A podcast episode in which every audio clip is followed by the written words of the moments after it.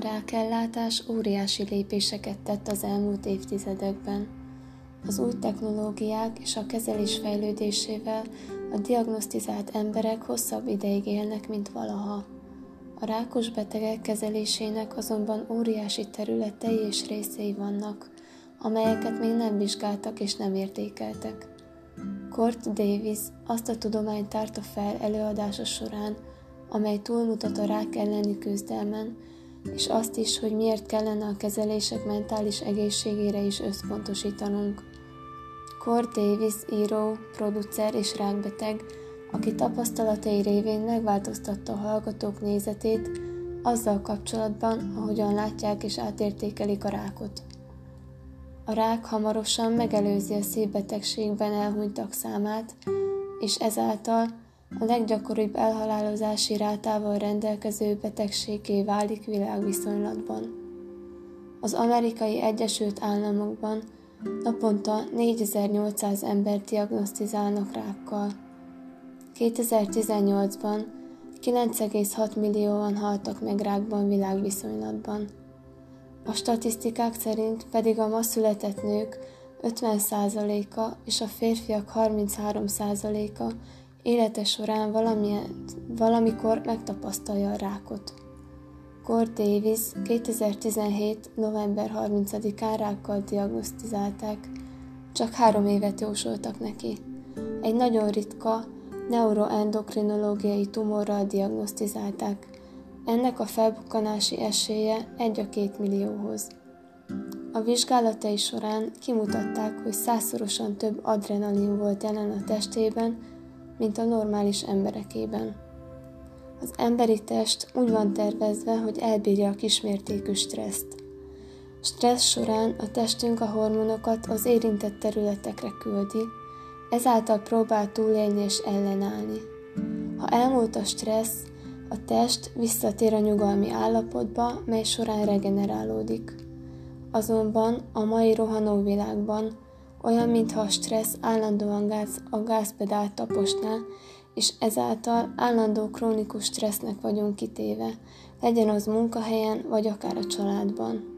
A krónikus stressz, amint kiderült, felelős szinte az összes megbetegedésért, mely társadalmunkban jelen van. Elképzelhetjük, hogy mind mehet keresztül egy rákos diagnózist kapó pácienst. Gondoljunk csak bele, hiszen élete során valamilyen módon, közvetlenül vagy közvetetten mindannyian legalább egyszer találkozunk a rákkal. Kort Davis szembesült ezzel a krónikus stresszel és a rákkal is. Ekkor tette fel magának a kérdést: vajon korrelál a krónikus stressz a rákos megbetegedéssel? Tehát együtt jár-e a kettő? Kiderült, hogy igen. A rákot felgyorsíthatja a testünkben termelődő stresszhormon. Dr. Stephen Cole a szociogenetika kutatója. A szociogenetika nem más, mint az a tanulmány, mely azt vizsgálja, milyen hatással van a genomra a krónikus stressz. Amit ő vizsgált, az az, hogy milyen hatással vannak és hogyan befolyásolják a stresszfaktorok a genetikai hajlamunkat.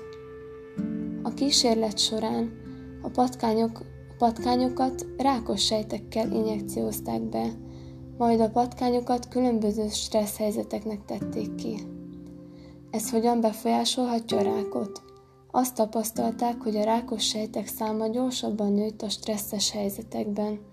Azonban amikor a patkányokat simogatták, a rákos sejtek növekedése csökkent. Dr. Cole szerint csökkenthetjük a rákos megbetegedéseket. Azoknál a nőknél, akik magas krónikus stressznek vannak kitéve, ugyanakkor alacsony szociális támogatásban van részük, 9-szeresére nő a mellrák kialakulásának esélye. Egy ohiói tanulmány szerint a stresszes emberek sebei 40%-kal lassabban gyógyultak, mint a nyugodtabb társaiké. Amit következtetésként elmondhatunk, az az, hogy a kevesebb stressz kevesebb fájdalmat, lassabb megbetegedést jelent, ugyanakkor a gyógyszeres kezelések hatékonyságát is növeli. A meditáció ugyancsak nagyon fontos szerepet játszik a stressz enyhítésében. A Benson-Henry intézet 20 emberrel végezte kísérletét. Ezt a 20 embert megtanították a meditációra. Ez a meditációs program 8 héten keresztül tartott. Ez a 8 hetes meditációs gyakorlat több mint 1500 gént változtatott meg az emberi testben. 1500 gént befolyásolt pusztán a meditáció. A kutatás eredményeként azt találták, hogy 600 stresszel kapcsolatos gén egyszerűen kikapcsolt. Gondoljunk bele abba, hogy milyen nagy hatással lehetünk a saját életünkre, azáltal, hogy megtanuljuk kezelni a mindennapi, munkahelyi, vagy akár a családban előforduló stresszt az életünkben.